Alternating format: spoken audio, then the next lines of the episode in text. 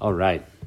So thank you to, uh, to all of our monthly sponsors, Helena David Brenner, uh, Miriam and Avram Deutsch, and Mindy Barad, and also to our weekly sponsors, uh, Malia Nechama Garcia, Zahava Englert, and Norman Shapiro, Ashira and Zvi Edelman.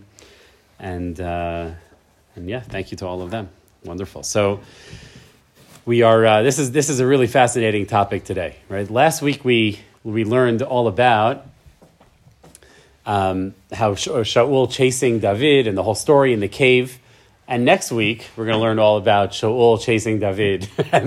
it's almost like a reprise. But in the middle of these two very similar chapters, right, we come to the story of, of Naval and Avigail. Okay? So let's dive in. So you'll, you'll have the sources in just a moment. I'm sure Michal will be here. Um, so the, the parak begins, you'll take my word for it. Vayamat Shmuel, that Shmuel died.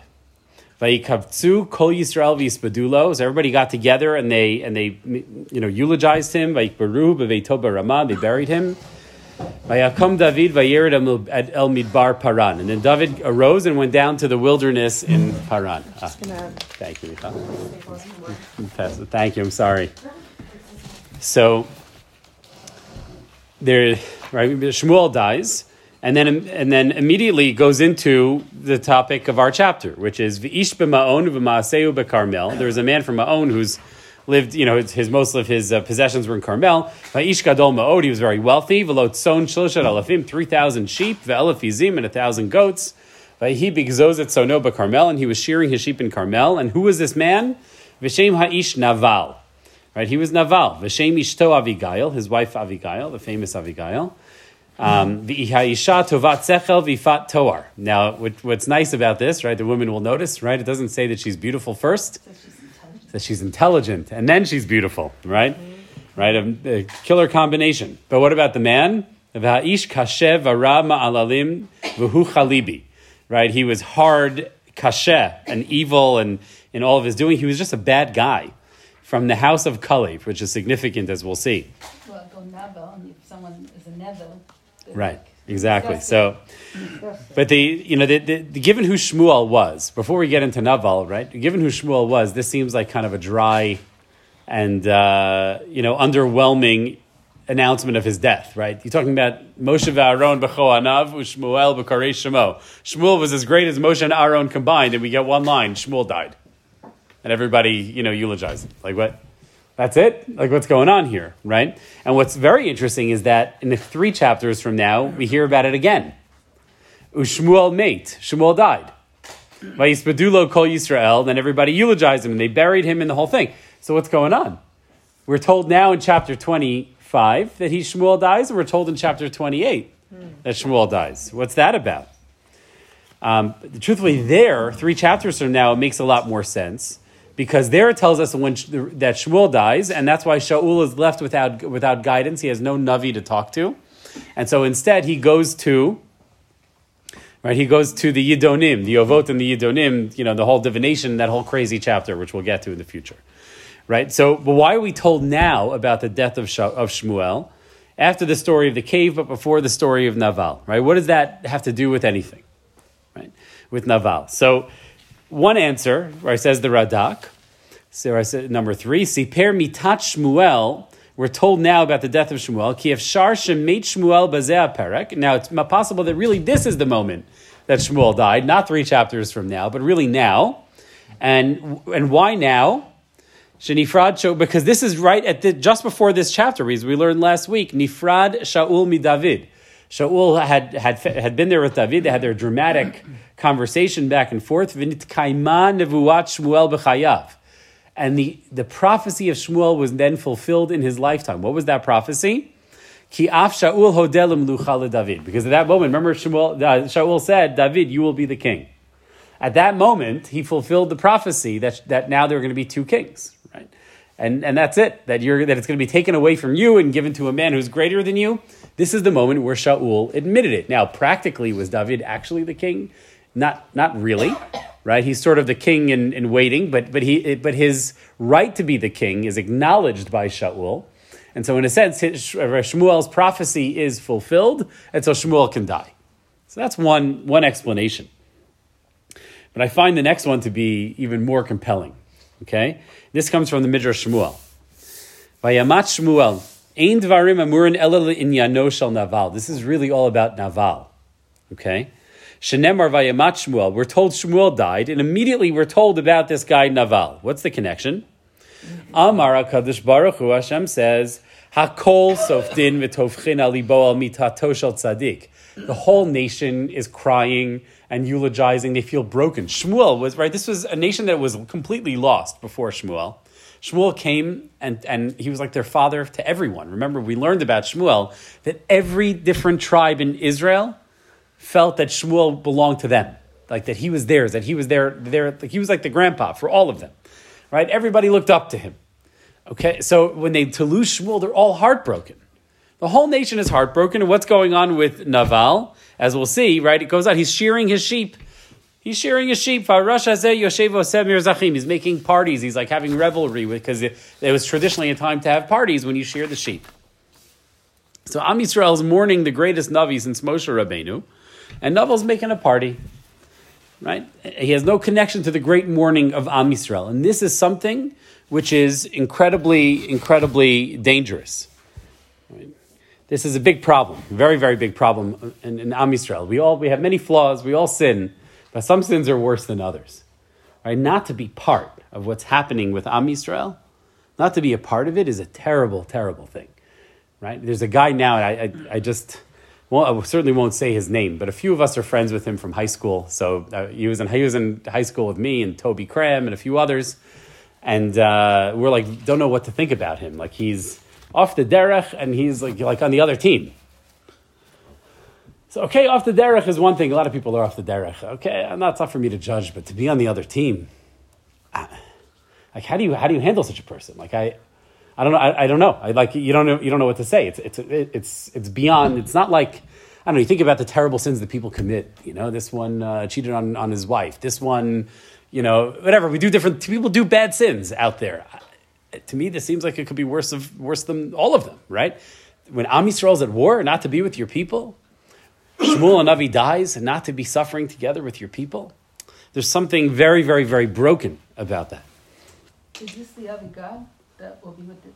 Yeah, yeah, yeah. As we'll see. So, and, and what's interesting, there's a history here.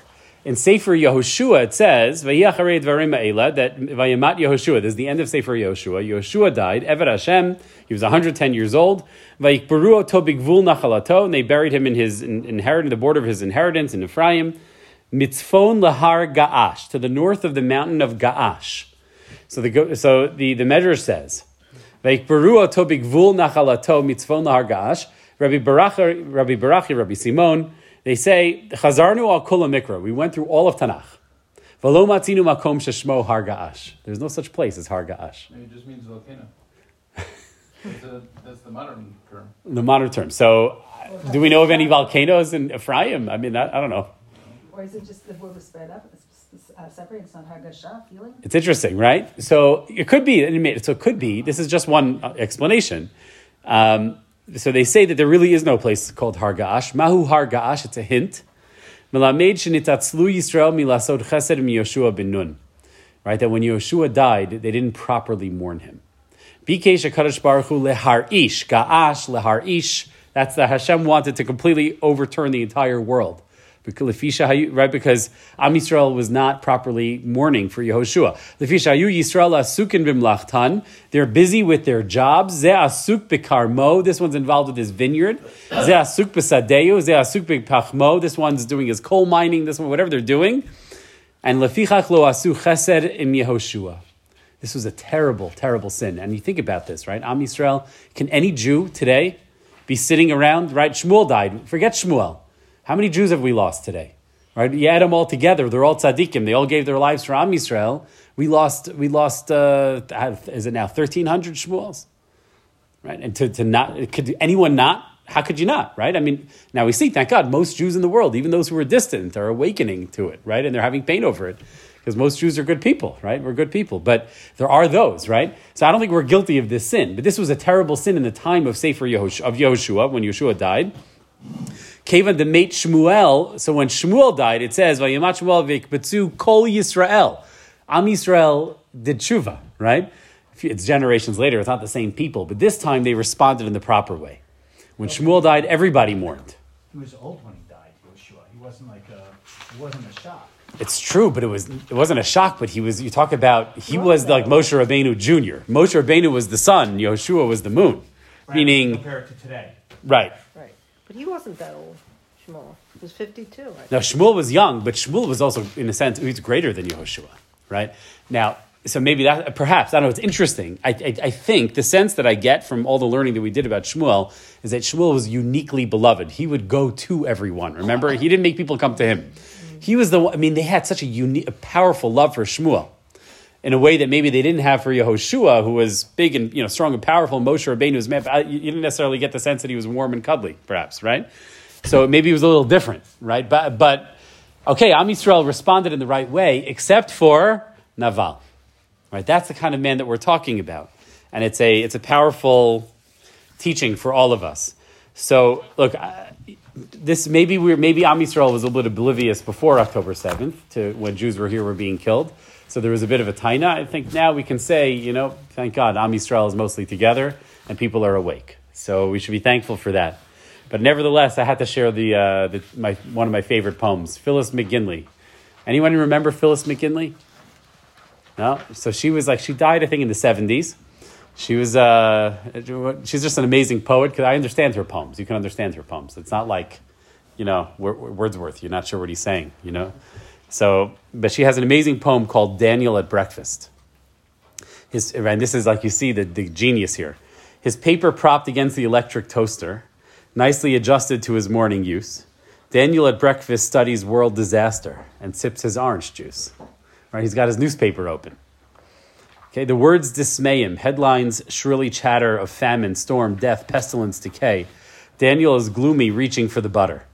He shudders at the way war stalks the planet still, and men know hunger, go shelterless, betrayed, may perish soon. The coffee's weak again. In sudden anger, Daniel throws down his spoon and broods a moment on the kitchen faucet. The plumber mended, but has mended ill. Recalls tomorrow means a dental visit, laments the grocery bill. Then, having shifted from his human shoulder the universal woe, he drains his cup, rebukes the weather, surely turning colder, crumples his napkin up, and kissing his wife abruptly at the door, stamps fiercely off to catch the 804. He's talking about the genius here, right? The absolute genius, right? Like we, we're human, but, but then we, what, are we more upset about? The coffee? Are we more upset about the faucet than the far away suffering? So, like I said, thank God. I think uh, Jews are mostly, are hopefully doing tshuva for this. But um, you know, I was preparing this a little bit over the summer and learning this over the summer while I was in Dallas. And there was a, you know, one of the Jews that I met there told me, he said, like, the only issues that our community gets involved in, when I was asking him, like, to, if we can get the community more involved in Israel work, I said, like, well, they're killing us every week in Israel. This was this year, you know, this summer. Like, wh- what are you guys doing? We need your help, right? You're Jews in Dallas. We need your help. So he said, the only thing that people care about here are the pocketbook issues, like if it's like for money for yeshivas. Like, that's it right? Like somehow, if like if those Jews are doing well financially, everybody's okay, right? And so he said to me, this guy actually said to me, he goes, "I have three priorities. This has been uh, this line is burned in my memory forever, right? I have three priorities in life: my family, my job, and daf yomi, right? Which is heresy. That's absolute heresy to say such a thing. How is Am Yisrael not your priority? What does that mean? Right? What does that mean? That you get like you, you're a good father and you, you support them well, and then you learn daf yomi as many times as possible before you drop dead of a heart attack. Like that's like that's Judaism, right? It's crazy, but I'm saying, but that's where Am Yisrael was, and I think that I wonder. You know, we talk about the what what were the sins that brought about October seventh, and who are we to say anything? People talk about the lack of unity. People talk about the national sins, you know, of Oslo and all these other things. I wonder. There's also an element of Am Yisrael was like had forgotten to some degree, perhaps, about about our responsibility for one another, and and now I'm talking about the diaspora, and this was an awakening, right? I don't know that you would hear. I don't know if he would say such a line today, and he said it three months ago, but he wouldn't say it today. I, I hope and pray. So, so this I think is the idea of naval birshus haTorah. Have you ever heard that phrase? A naval birshus haTorah, somebody who, who keeps the Torah, who's from, but is a disgusting person within the laws of the Torah. Right? Meaning, not talking about the person who's who's you know who's actually sinning. technically, right? Not talking about the person who's cheating on his wife or whatever. We're talking about the person who stays within the boundaries of Torah and yet is still disgusting. I think, based upon this teaching of Nav of the Medrash Shmuel, what does that mean? Who is a Naval Bershus Torah? Somebody who keeps the Torah, who is not connected to Am Yisrael, to the destiny of our people. Right? This is like the classic teaching from Soloveitchik, which is so beautiful. And was, for me, it was always like a very practical thing. When you're a shul rabbi, in a place like uh, Livingston, where you have all sorts of people walking in, you know, want to convert. Are they serious? Are they not? You know, you get all these whack, you know, wacky situations, and you're talking about conversion all the time. It's one thing you have to convert. To convert, you have to accept the Torah upon you, right? But what does Ruth also say? It's not just right, Elokai, Elokai, it's like Amecha, you know, Amecha me. Your people's my people, right? Where you die, I will die. Meaning that says Rav Soloveitchik is not the Torah but is the destiny of the Jewish people. That to become a Jew, it's not enough to keep the Torah and accept the Torah upon yourself. You also have to accept the destiny of Am Yisrael upon yourself. And so a Naval Bershus Torah is like a Jew who's forgotten that foundational principle of the destiny of Am Yisrael, which is like, and that, I never understood Naval Bershus Torah before, because I've heard it used in many other ways. You know, oh, yeshiva guy who's like, you know, who goes home and, and, and doesn't clean up the dishes and lets his, and he's sitting on the couch watching his mom, right?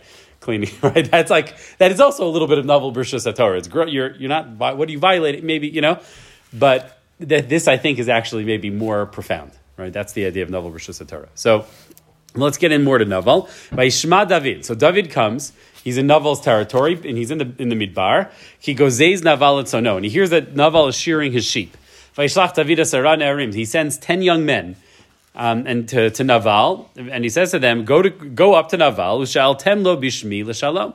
Right, and, and go in my name, and, and you know very nicely, and say to him, shalom, hope everything is well with you. Kol shalom, warm, friendly.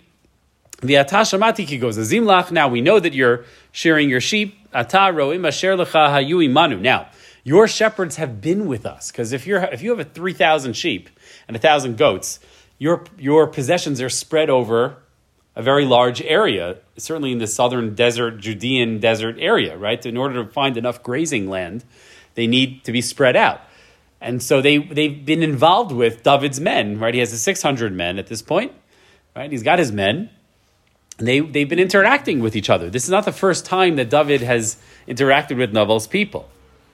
Um, so, lo hechlamnum v'lo nifkad lahem kol yemehu yotam Carmel and we've only had the most wonderful relations with your people. So now, please ask your young men. Uh, we're coming on a, on a very happy celebratory day for you because you're, you're shearing your sheep. Please, you know, give some food to your to David, to your to, to me and my people, right? Uh, he has a lot of mouths to feed, right? And they're, and they're not shepherds and they're not farmers, they're warriors. So they, they need to get food from somewhere. So they do this. They come, Vayidabru Naval, um, Vayanuchu, right? And then they rested. They, they gave over their message. And Naval responds. He says, Mi David, umi ven Yishai. Who is this David? Who is this son of Yishai? Hayom Rabu Avadim Partzim Ish Adanav. There are many servants nowadays that break away every man from his master. What is he referring to? I would say he's referring to David before he was anointed, that he was considered like a servant. So it could be, but but um, no one knows that he was anointed. Meaning, I think very simply, he's saying you're rebelling against your master. You're you're you are deserving of death. You're going to ask me for favors and for food. You're a rebel. Shaul's chasing you all over the place. You're running around like you're in charge of your own little fiefdom over here. You've rebelled against the king of Israel. And so I'm going to take lakachti lachmim. I'm going to take my food, my bread, my water, tivchati, all my, you know, all the all the, the meat that, that, that we slaughtered, right? Which I did for my gozazai, for my the people who sheared my sheep. And I'm going to give it to the natati lanashim yadati emi zehima to, give to, to people that I don't know. So vayavchu nare David l'darkam. They like it's interesting language. Vayavchu. They just like immediately turned around, right? And they walked right. Sometimes you know there's no debate. You know this was we're getting out of here. Um, and they go back to David. They told him what happened. Remember, David, to, to, David says to all his men, get your swords. All right, we're going to wipe this guy off the, the planet. Karbo. And they all went. David arba meodish. They left two hundred men behind to protect the Kalim, you know, all their stuff, to go kill Naval. Question: What's wrong with Naval's logic? There's a king. Ah. He's legally the king. Ah. And it's true he owes Hakar his oath to David, but does that override a potential death penalty is a result from the king and, and the obligation of the king? Doesn't seem that way. So that's one thing, right? And uh, you're right, 100%. That's one, 100%. Also, what, I mean, you could ask the other question. Wait, David's going to go kill a guy because he didn't give him some meat? Exactly. And other- Mazat another Omeret, right? Another question, was he just gonna kill Nabal, or was he gonna kill the whole kit and caboodle, the community? the I'd like to think he was going to go kill Naval because his men got along well with Naval's men. Remember, they were all friends with each other. Right, So that's my assumption, right? was Nabal just, he had his own home, or was he part of a whole community, or was it? Seems like he's the almost like a medieval nobleman. Uh-huh. You know, like he's the wealthy guy. He's got all these guys working for him. Right? He's a very important and wealthy man. Right? And he says, Who is this David? Who do you think you are? Right? So David goes, now, but what happens? Avigail Eshet Naval. But Avigail, Naval's wife, right, she found out that this was going on because the, the young men told her. And uh, Varashim, right, the, these men told her that these men were very good to us. David's men were great to us. They were kind to us. They didn't take any of our animals. They were very appropriate. They didn't break any laws, right? Nothing.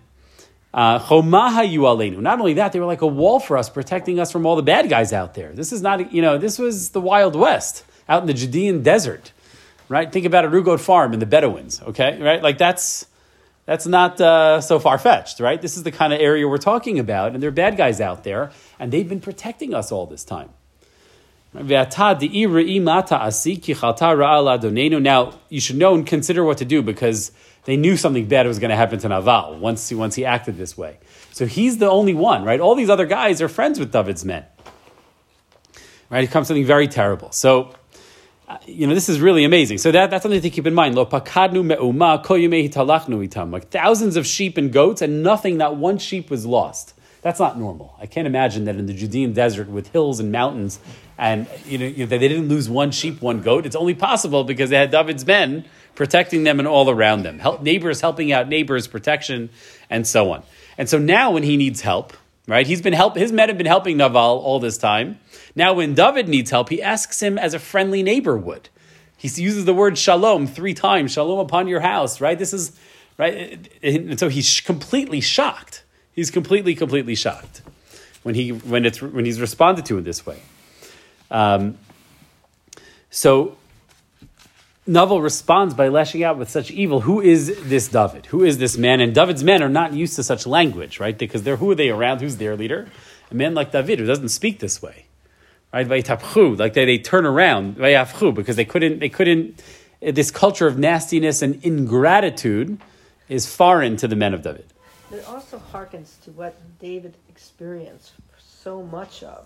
This idea that people calling him Ben Yishai, the whole question about Yes. his heritage, his lineage, was he a Jew, was he a Moabite? All of that, to me, it- that was all contained in that. Hundred percent. So we're coming to that. So, so what we find even later, when all of this is, is resolved, meaning Abigail goes around Naval and gives all this food to David, we find at the very end, just skipping to the end, that when he finds out that Nav, that Abigail, his wife, gave all this food to David, it says Vayamat libo bekirbo, that his heart died within him. That she gave food to David, it made his heart die within him.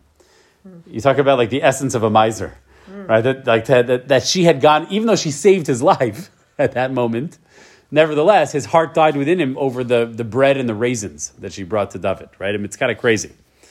Um, Shinitza'er says Rashi, ala mincha shehuvat David, because it pained him, right? This is like there's somebody here, there's something here that's very not Jewish about Naval. Right? Even though he has very good yichus. What's his yichus? Kalev. He's a Kalabi. He comes from Kalev, who's like the, the glorious Nasi of, of Yehuda. You're talking about Yehuda royalty. So he's one of his tribesmen. Exactly, hundred percent. But nevertheless, he's called so so Kalabi means that he comes from Kalev. But says Abarbanel, um, you know that uh, you could also say Kalabi Kalev, like a dog, right? That there's something. Um, he says Abarbanel, number twelve. "Va'isha yakashe b'dvarav v'rama alalim." He was very tough in his words, and, and his heart was evil. Dibur v'maisa kulo haya rav v'hu chalibi. Ratzalomer miteva hakelev. He's like a dog. Umitchunato asher yisneu leva'alei minam, v'lo yanichum le'echol mimasha b'bayit af al yachsar mizonam. Dogs get very jealous. I don't know this. I don't. I'm not into. I'm not into dogs. I. Uh, I have the Holocaust thing. I don't know. It passed down to me. Uh, right? Pictures of dogs in the concentration camps. I, everybody in Efrat has a dog. I know, but I just can't get over it. Um, most people, it seems. But uh, but I, I don't know if this is really true. But this is what the Abarbanel says that that a dog may have more than enough food, more than he can possibly eat, but he won't share it with another, right? With another dog. That's that's Naval. That's Naval. Before Shimon are focusing more on his um, ugly nature, Yeah. more than his fear of being Mori B'mal. Well, his ugly nature more than a technical sin, right? Because being the fear of, of Morid b'malchus is maybe a real fear, but like, what exactly did Naval violate here? What did he do? What law did he break? What halacha? Like you said. Right, I'm saying he's Birshut the Torah. So it's all this is that's what makes it so interesting, right? Like he didn't do anything that's so clear, Uh, and what? Yeah, no, th- th- think about it. It's really it's fascinating. But but wait, there's an there's an amazing connection here. Think of the letters of of Naval. What does it spell? Eleven. Lavan. Okay, we just we just had Shabbos Lavan. It doesn't get better than this. Okay, so now let's. What's the connection between Lavan and Naval? The same letters. So this is really wild. So just as Yaakov watched over Lavan's flocks, David's men watched over Naval's flocks, and even the same language. Okay, look at the next one in the parsha we, in our, we just was our parsha this past Shabbos. Hayiti vayom achalani chorev v'kerach balayla. Yaakov says that oh, during the day, you know, I was hot and, and I was freezing at night. Right, all these years in your house, I was taking taking care of your flocks. And then what do they say? The men of Naval who, who liked the men of David, they took care of us gam laila, gam yomam. They took care of us at night and during the day. Right, one connection. Meaning and also the idea like there of no losses right? Yaakov said that if any animal was lost who took the loss? Me says yaakov to lavan not you. And then what do these men say? Right? Right? Nothing was lost. Nothing was lost. David's men took such good care of naval's sheep and naval's men then that one animal was lost naval had no losses just like lavan had no losses because of the goodness of yaakov and david and his men and then in both stories, this one is the least obvious, but this is really amazing. In both stories, right, Hashem intervenes after 10 days have passed. Right? Because what happens? Yaakov Avinu runs away. Lavan finds out on the third day. And then he chases Yaakov for how many days? Seven. Three plus seven, ten days from the time that Yaakov runs till Lavan catches him. And what happens with Naval? After the whole crisis passes, because Abigail, as we'll see, saves Naval's life, Vayihika aseret hayamim. Ten days go by. And then Hashem kills Naval. Okay? Interesting, no? They're like these little connections, these subtle connections between Lavan and Naval. And Lavan, we'd be in a better place. That's right, exactly. Um, so says so the Medrash Tehillim say, you know brings this you know more explicitly. Says Hu Naval Hu Lavan. They're they're the same type of person, Naval and Lavan, right? The same letters.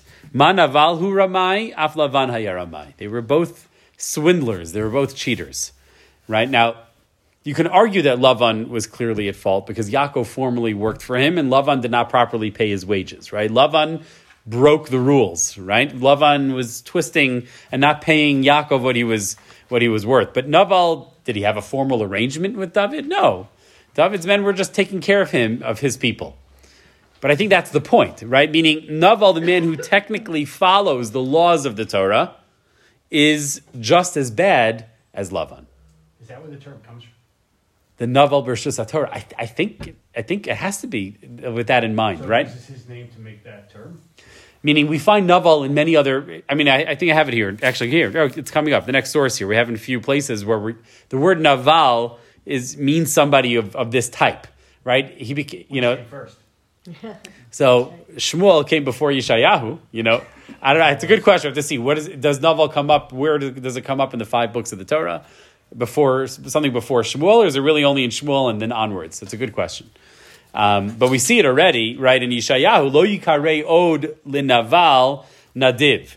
right? A vile person like a naval will no longer be called a nadiv, a right? The, somebody who's generous, right? Like that's what we find today. That's the world we're in today. People who are, oh, telling, oh, we're helping Israel and so on, but really they're, I don't know. I, maybe I shouldn't do politics, but I always I think like as Biden's like you know doing all these wonderful things for Israel, he's giving ten billion dollars to Iran. Like what? You're like who, it's hard to know anymore. Like who is Naval? Who is who is Nadiv? Right? And by the way, it's true on the right wing also. I'm like that, that's like a whole uh, world also. All these people that have been our big friends on the right wing have turned uh, into big enemies. I'm going to go be seeing them in a few weeks at a conference in Arizona. I'm going to be like behind. I'm going to be there with Candace Owens and Tucker Carlson and Jason Whitlock, Yimach Shemo, all these people on the right. All these right wing people who have been revealed to be uh, not friends of the Jewish people.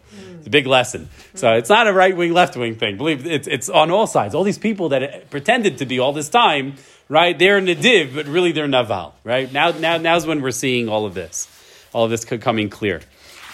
All right, so the outwardly generous, outwardly righteous, inwardly gross and stingy and nasty, that is the Naval personality. That's Lavan also. He thought he was very, very righteous. He presented himself, You, Yaakov, how dare you run away from me? And then Yaakov tears into him, right? At the end of the Parsha, rips into him. How dare you, right? It's amazing. I feel like that's what we're doing right now. That's what we're living with now. All these morally righteous people, all these Lavans and Navals out in the world, you know, telling Israel how terrible we are, right? And then we're yelling and screaming back. And how do we know that that's important? Even though they don't care what we say and they're going to hate us anyway. How do you know, right? I think this is, this is the source that you should fight back on Twitter, right? That's not a total waste of time because Yaakov Avinu fights back. Now, is Lavan convinced? No. Is Naval convinced? Does Naval change? No. But, who, but, but it's important for Yaakov. It's part of Yaakov Avinu's development. It's not a mistake that at the end of the parsha, he right, and he enters this week's parsha, which is one of the most important parshios in the Torah, because this is when he becomes Yisrael. Part of becoming Yisrael is screaming back at Lavan. That's part of becoming Yisrael. Right? That's very significant, even though Lavan doesn't care what he has to say. So they don't care what we have to say, but we have to fight back on Twitter for our own selves as Jews. So the Shoresh Nun Vet Lamed, according to our Torah, shows up 142 times. The Ah. Shoresh. In the Chamisha Chumshit Torah. Yeah, and the first is in Bereshit. Okay, very good. I have 100. difficulty, like, I, I know when the, the brothers, I know you have to go on, I, I just, one comment. When, um, when the brothers Shimon and Reuben and Shimon killed Dinah and, and Yaakov was very upset and so on, and he was always worried about what the world was gonna say and what people were, ex- I, every year when I go through this, I Yeah. have great difficulty with it, and I understand what you're saying, and I sort of feel like Jews, we just have to do what we gotta do and, and worry about the rest later. Like, I think we're. I descend from I descend from. Levi. What can I say? You know, we, this is what we do. I, Like, are we going to let our sister be treated like a prostitute? That's my line. I don't know. That's my that's my like. Right, so I I feel like I'm you know after 120 years, hakazona yaser achotenu should be like on my come on the grave, like you know. Right. I think that's like my you know. So I don't know. I never understand. I, I've never been able to. I can Yeah, never wrap my I don't know. around that. Yeah, No, as but- far, as far as Yaakov's development, we see that he becomes Right. passive again. He becomes passive again. Yeah. That's why So Yaakov doesn't remain. He doesn't remain Yisrael. It goes back and forth. There's a whole Torah. Isn't there a whole I'm Torah? saying it, but I wouldn't say I would use it as an example. right. I, I mean, I. Look, look. Yaakov Avinu has a. po- I don't want to go into this too far, but you know, Yaakov Avinu has a point also that, and this I have to be self-aware. The Levi and Levi and Shimon's, you know, anger can be dangerous, but it's also necessary, right? Rav Hirsch talks about this that every community, where even though ya- Yaakov said to spread Shimon and Levi, they have to be scattered. Doesn't it wasn't a punishment? Says Rav Hirsch. Every Jewish community, every tribe needs a few Levi and Shimon Jews to, to stand up for Am Yisrael, to be their defenders, right? Like, if you put them all together in one place, right, they might explode. You can't have them all in one place. Kill each other. But it's not, but it doesn't mean it's a bad thing. We need a few, you need them in every community. I can tell you exactly some of these guys in Teaneck or West Orange. I know the Shimon and Levi Jews, right? They've got, they're the ones with like 12 guns in their houses, you know, like I'm saying, I know those guys, right? You don't want all of them on the same block, you know what I'm saying? It's maybe not a great idea, but we need them, right? So there's truth in Yaakov's approach also, but, it, but uh, you're right, 100%. He switches back and forth. Unlike Avram, that is permanently Avraham, and Sar- Sarai and Sarah, Yaakov Yisrael is back and forth, and there's enormous amounts of Torah written. Why does it use Yaakov at this time, and why does it use Israel at this time? Because he's. And by the way, I find that to be he's in that sense he's the most relatable of all the avos because he's the one who's you find him. He's like us. I mean, he's greater, infinitely greater than us. But I, I don't know. I don't always just go up there and stay up there. I come right back down, and and you know I relate to that. So yeah, this is uh, you know I think this is. So I've been thinking a lot about Naval. What's the lesson for all of us? Because it's very easy to everything we said thus far is not us, right? It's like those other Jews, right? That we, right? It's definitely none of us. But then it like I, it hit me also, right in here. Thank you. Reminded me in Sefer in Devarim. Okay, Halashem tigmulu zot am naval. Right, Are, this it refers to us as a as a as an am naval velo chacham a foolish people, right? So we can we ourselves as a nation are called Naval. So what does that mean? We're not gross like Naval, all of us. It can't be that we're all, you know, horrible people that have no heart, you know, like like like Naval. Says the Ramban, Am Naval v'lo chacham, it means sheshakchu hatov she'asalehem. That we that they forgot the good that Hashem did for them. They forgot the good that others did for them. That already is something that's true of Naval, but that's something that I can relate to. Because I'm, I'm guilty of that too, right? That I can, you know, that already I can relate to. I think that's actually very, and that's very, very powerful because even good people can have a Naval moment, right? We're not Naval in our essence, but what does that mean? We can be Naval too, is that we can forget the good that others did for us, right? So according, maybe you could take this approach. Maybe Naval is not fundamentally evil, but he's his evil is really in his perpetual forgetting. Right? Maybe some of right, and perhaps our goodness comes from remembering as much as we can. Right? Um, and I, and I, if I'm honest, right, thinking back, it wasn't all that long ago. We were living in the diaspora, and you come on a trip to Israel, and you go to Ben Yehuda Street, and you have a froyo, right, with your uh, with your daughters, right, and you're like walking around and having a good time, do you always remember the fact you know that, that there are thousands of young men and women in you know in un, very uncomfortable places and dangerous places all around the borders protecting us as you're having your froyo and then you're going getting back in your plane and going back to Israel going back to America right? Uh, could I have been guilty of that at some point? I think so right? Right? It's very easy to forget. It's very very easy to forget. Um, you know, I think this attitude also, Rabbi Yehoshua Pfeffer, I just want you should all look up this article if you have a chance. Rabbi Yehoshua Pfeffer is, uh, he's actually the posek for Israel 365, where I work, so we ask him questions all the time. Um, he's amazing. He's a big Talmud Chacham who loves Am Yisrael and, and Israel and, and so on, and a Zionist, but he has a black hat. So it's perfect. Like we needed that as our posek. He's like the perfect posek for us. But he has this very beautiful essay, like geared towards the Haredi world, bring, calling them to task about the army, right? So he's, I don't know that he's really a regular Haredi guy. He's on the edge of the Haredi world. You know, he's in Rav Asher Weiss's based in. Rav Asher Weiss is already much more attuned to all of these things than the average Haredi person. Um, and thank God this was all before October 7th. Since then, there's been a much more of an awakening, I think, with some parts of the Haredi world. But, but he talks here about estrangement from the army threatens to undermine the minimal gratitude, hakaras hatov, that we owe IDF soldiers.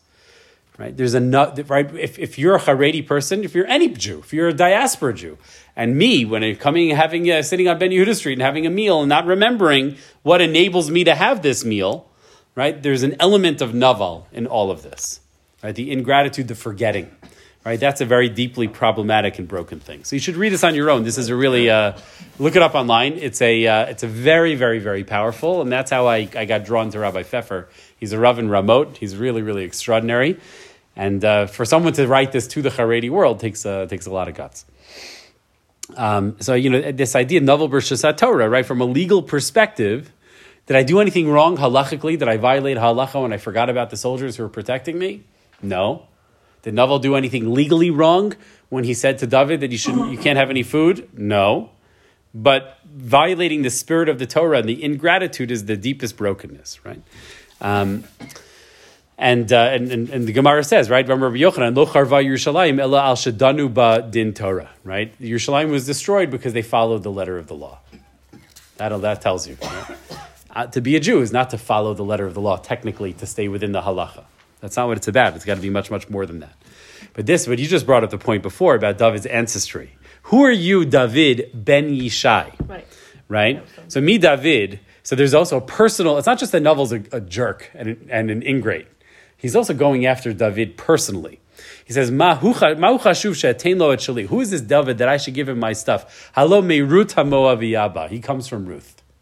Right? Everybody loves to go after David's uh, lack of yichus, right? That his that his great grandmother was a was a Moabite convert. Right. Right? And the Yerushalmi says, Naval ati min de Kaluvi.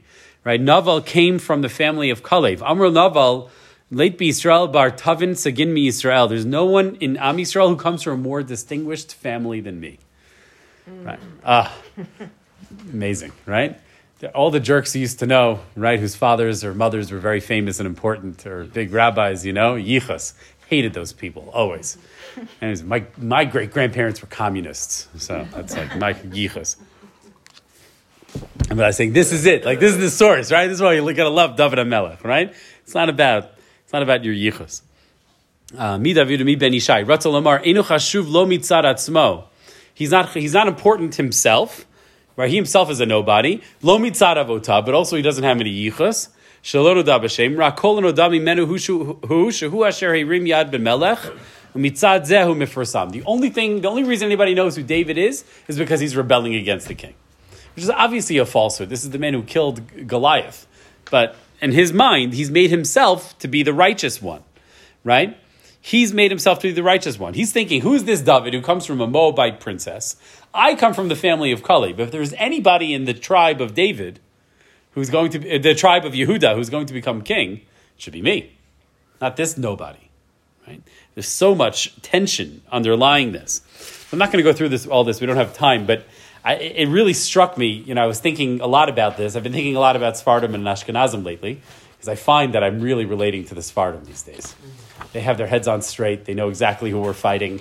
They're just like totally right. I forgot the name of the guy, the Iranian Jew who's like become the big thing on Israeli TV.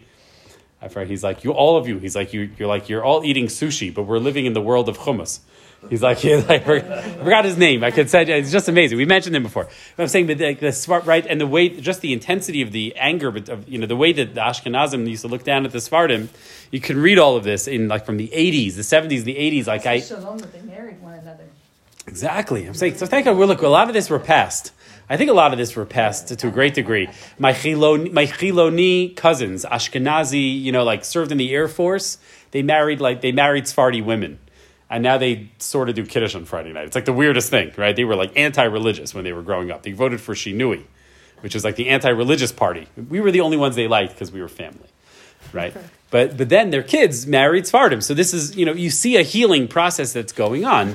But this is uh, the same the same underlying tensions that we had today in our time, in our generations of Ashkenazim looking down at the Sephardim and all these issues, what led to Shas and all of this history in Israel, just so so intense and painful and powerful. Um, this was all happening with David and with Naval. All these things are happening beneath the surface. Okay, and by the way, this happened again in our time. I'll just say it quickly because I couldn't help my I can't help myself with these things. Number twenty six, Bret Stephens in the New York Times when he was talking about judicial reform. So who, put aside the whole issue itself, right? But what, what's his reasoning for why judicial reform is bad? Because it risks depriving the country of its most potent weapon, the fierce loyalty of its most productive and civilly engaged citizens. Meaning, who are the good people in Israel? Right, the people in Tel Aviv. The, the tech entrepreneurs, the Air Force reservists, the world famous novelists and doctors. That's what makes Israel like Switzerland and Singapore, right? Excellence. But without them, if you just look at meaning, who are the other ones? The people who vote for Bibi, the Sephardic Jews, right? Those dirty Sephardic. He doesn't say it, but those Sephardic Jews. Then Israel's like Hungary and Serbia, a little country, insular and pettily corrupt, and good mainly at nursing its grievances. Isn't that amazing? Right. So this was just a few months ago. Wow.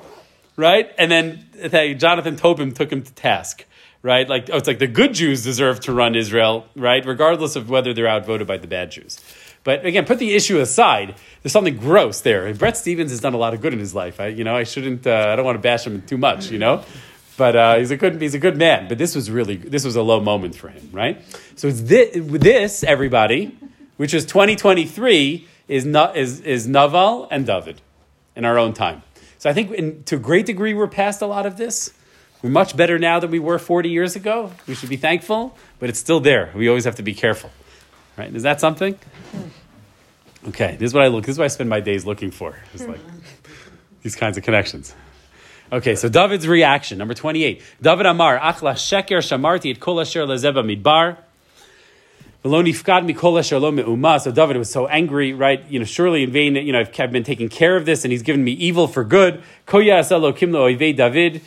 Right? It's always bad we start talking in third person, right? It says, so shall Hashem do to the enemies of David, right? I'm, I'm not going to like leave any bit of him, right, alive, uh, you know, destroy him, right? So why? So David reacting, you know, so strongly. Um, so says the Ralbag, right? Yeshli Paleh. How could it, it's, this is shocking? David laharog Naval. How could David have this plan? And he thinks that he was going to kill not just Naval, but all of his bayit. That's what I mean. I like to think Yeah. that maybe not. He wasn't really going to do that, but okay. V'hulo iskim ala rigat Shaul and Miyoto rodfo, right? But but he wouldn't kill Shaul when Shaul is actually there to kill him. It's a, it's a little bit wacky, God's right? anointed. He was God's anointed. V'efshar shenemar, we could say shekvarnit parseim lekulam.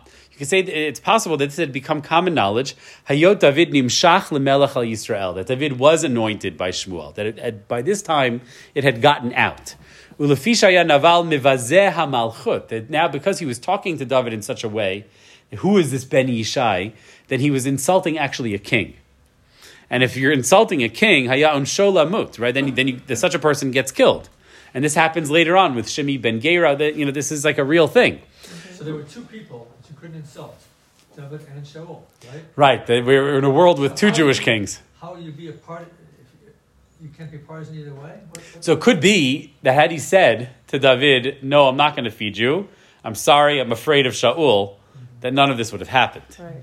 right? But he didn't say that. Ways, He went after David. He was clearly personal, and he was disgu- He hates David, right? And there's something there which is insulting, like like Shimi ben Geri that will come later on, mm-hmm.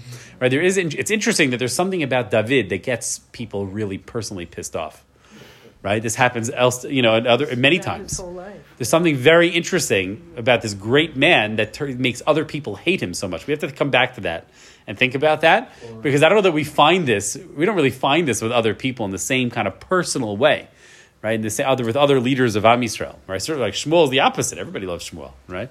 David, not so much. Not so much. Um, you know, so th- this is like an underlying theme of the story. You have David and his rise, the present future king of Israel. Uh, but and all of Am Yisrael had a choice. Would they recognize David as the future king of Am Yisrael, or would they fight it? Right? And as we'll see, you know, Avner, all these people, they fight it. They're fighting it. They're fighting against destiny. Right? Am Yisrael, and I think the, the, the, the understanding for today is we are not a normal people. It was actually beautiful. I heard uh, we had dinner last night with these women, and Ohad Tal came, you know, our local member of Knesset, and he spoke at uh, the, at, at the dinner, and he's like, is, when is Am Yisrael going to be ready to embrace our crazy destiny? Right? Like, that's really the question. All of this stuff is really dependent on us. Yes, it's Hamas. Yes, it's Iran. But ultimately, the real drama is when will Am Yisrael recognize that we are not normal? The choice for Shaul and Avner and all of that, that is constantly fighting against the, our, our destiny of, of being an unusual, unique, chosen nation. David represents something very different, right? And so that's our internal battle today too, right? Am Yisrael, are we, when are we going to wake up and finally, we know some people are ready, right? We're ready. Well, when is all of Am Yisrael going to be ready to embrace this unique destiny, right? The same thing is playing out in our time. The same thing, right? Avner was not a bad person. Shaul is not fundamentally a bad person, but they struggled to accept that our destiny has to be something very different and very unique. Right? It's not easy to, to let go of power, Bibi, right? It's not easy to let go. Okay? So, but it's already late, but I, want to I want to do a few we have to talk a little bit about Abigail. So Vatemaher Abigail, so she comes, she runs, she makes haste. Right, I'm not going to read through the whole thing. She comes, she gets the young men, and she she said brings all the food. Right, we got to stop David before he kills everybody. And they and she runs to cut off David. Right, and if you see Vatemaher, Vatemaher, she's rushing, she's rushing. You go to the you know you go through the next several sources, and she goes and she she comes to David and she says, you know, please, you know, my master, my master. Look how many times it says Adoni. You can count it. One, two, three, four, five, six, seven, eight, nine, ten. 11. It's like it's insane the number of times it says Adoni. Isn't that incredible? You don't have to be a great Bible scholar to notice that there's something funny going on here, right? She's like, Master, Master, Master to David. Who wants to do your master? Right? It's really, it's, it's uh, unbelievable, right? And he, and he will. And so she says, listen to what she said. I'll just go through it very quickly, right? My husband is horrible. He's Naval. Don't kill every. Don't get. Don't. It's him. It's not you, David. It's him. We all know it's him. Please, just have mercy, right? It's not now. I'm gonna. God has got to withhold you from murder, right? And this is a very big thing. This is murder, David. He's he's horrible, but my master, if you kill him, it's murder, right? So please, right? Take this present. Forgive us. Forgive. Forgive. Forgive please, this man, even though this man has risen up, Pasuk you 29, Vayakam Adam that even though this man has risen up to pursue you, and he wants to kill you. Who, uh, who's that referring to? Shaul, it seems, right? But nevertheless, Hashem is with you. What is she saying? My husband says that you're nobody. You are my master. You are the king, right? She's coming and saying very explicitly. She's a prophetess. also. And how does she refer to Shaul? As an Adam, that guy. Shaul is the guy, and you are Adoni, right? Isn't that amazing?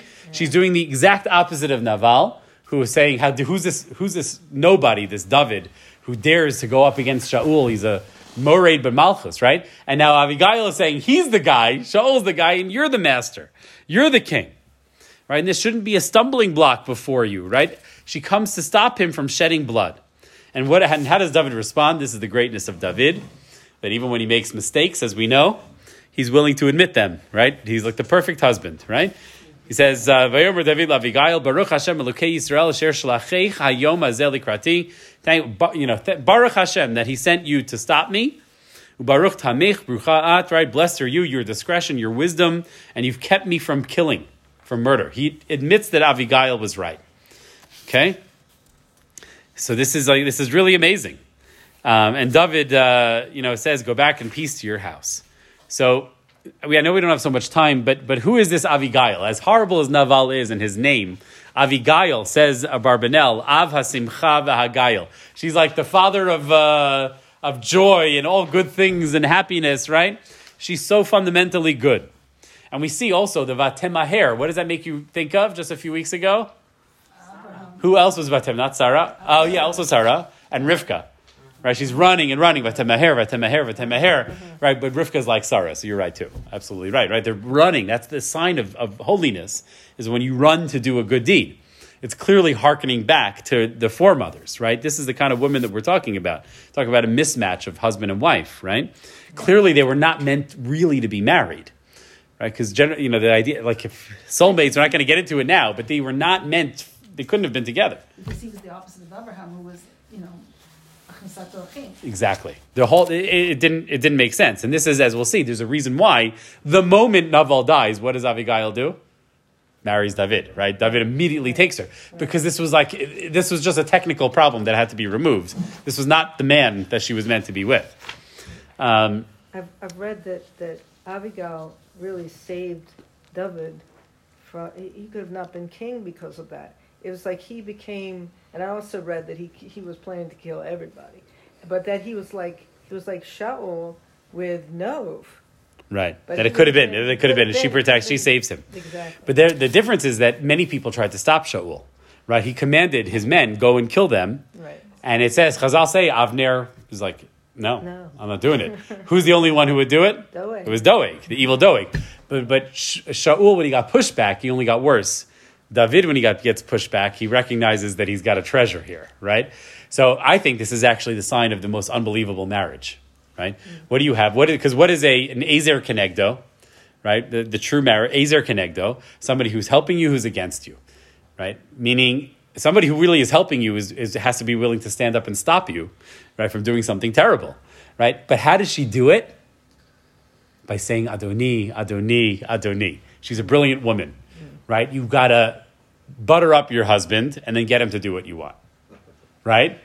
Speak to his ego as a man and as a man who's rightfully very angry, and as the next king of Israel, and already sort of the king of Israel. She understood the greatness of the man in front of her and treated him with proper respect, which is essential in a marriage, right? If a man doesn't feel that he's respected by his wife, it's like the end of a marriage, right? A man has such an ego problem, right? We need to be respected. You need to feel that that you can put up with a lot, but you need to feel that respect. So she uh, she did that, and then she get, but then she's able, because of that, because she disarms him and makes him feel respected, he's able to hear her. Right? And then David, in, in response, is able to be the proper husband and recognize that he has a treasure, right, on his hands. There's something very, very powerful, very beautiful here. And, and we see actually that who are, David had a lot of problem with his, problems with his kids. But it's specifically from Abigail that he has one of his few truly extraordinary, wonderful children. Right? There's something, there's like a deep lesson here for marriage and all of this for how to conduct husband and wife with one another, each one getting what they need, what they require from the other. Um, so I'm not going to get into the to, to, to, too deep into this because we're out of time. But uh, but there's a very profound idea here. Abigail is telling David, "Yes, you're the king, but you're also not the king. Right? You're an in between king. This is an unusual situation." She says, "Amralo," says the Gemara, "Adayin Shaul kiyem." Right? So Shaul is still alive. He's still here. V'lo ba'olam. You're right. You're you know, ring, right? Your crown you, you, has not yet come out into the world. So yes, you are the true king. I'm calling you Adoni. He's just the guy. He's not the real thing. But what is she saying? Patience. Right? It's not yet your time. And so you have to know that when it's not yet your time, you can't do certain things. Right? And the Gemara then continues. This is the one that, you know, everybody remembers that David was like so overwhelmed by Abigail's beauty and her wisdom that he chases her right? He's like overwhelmed by desire, says the Gemara. Um, that she bared her thigh and he, and he chased her and like but then she said you know amarla hashmili and he says to her like listen to me and she says lo right quoting the pasuk here the simple meaning is is that uh, you shouldn't kill Naval because it'll be bad for you. The deep the rabbis say that like David really wanted to take Abigail at that moment, mm. and she says, "No, don't take me yet." Right? But it's the same idea. You're not king yet. You can't kill Naval. I'm still married. You can't take me. The same principle. Abigail is teaching David. Yes, you are the man. Yes, it is. You are Geula. You are the one. But it takes time and you have to know and understand patience. What I, I think that there's something profound here. This is something that we feel all the time. We have to be active in Geula. We all have to be pushing, we're building and grabbing the land that we can and fighting and doing and acting, right? Because we're religious Zionists. We're not Haredi. We're not sitting and pretending that it's 1885 right now and that nothing has changed. We're just going to sit down and learn Torah for the rest of our lives and, and not do anything else, right? We believe we have to be active. That's right, and I think that that's the truth. David HaMelech, he has to actively make himself king, step by step by step. That's what all of Sefer Shmuel is. Until only the beginning of Sefer Malachim does he become king. I'm sorry, of, of uh, sorry, the beginning of Shmuel Bet does he become king. Right, all of Shmuel Aleph is this him doing, doing, doing. But we also can't, you know, it's not entirely up to us right? We, we don't determine ultimately alone when this ends and when we inaugurate the era of peace and, and full redemption. Right? There also has to be patience on our end. So Abigail is telling David, there's a balance, David. Right? There's a balance between activism and patience. And it's a hard balance to find. David here is all about, he's like the ultimate religious Zionist, right? I'm going to kill him, right? Like I'm going to go kill that Naval. I am king. I'm going to make right. I'm going to push it forward until until we get what we need, right? The activist religious Zionist. But we have to remember, says Abigail, step by step. Right? We're not entirely in control of when things happen. Okay? Interesting, right? Yeah. In any event. So I know it's late, um, but uh, I'm already a couple minutes over. But of course, Naval dies. And, uh, and what's amazing, these 10 days after this happens, what do those 10 days represent? Anyone have a guess? Don't look at, don't look at sources. Sarah Right. We have Rosh Hashanah, then our fates are in the balance of the for the Aseres Tshuva, and then on Yom Kippur everything is closed, right? The gates close. So Naval had this incredible, intense moment where his almost died. His wife saved him, and he had ten days to turn himself around. Mm. But did he? Mm. He did not, and so Naval dies. And Lavan did. Right, and so Lavan. And Lavan did. Well, it's interesting. Lavan turns around, and we never hear from Lavan again. So I don't know. We don't really know what happens with Lavan, but it's a good point. It's a very good point.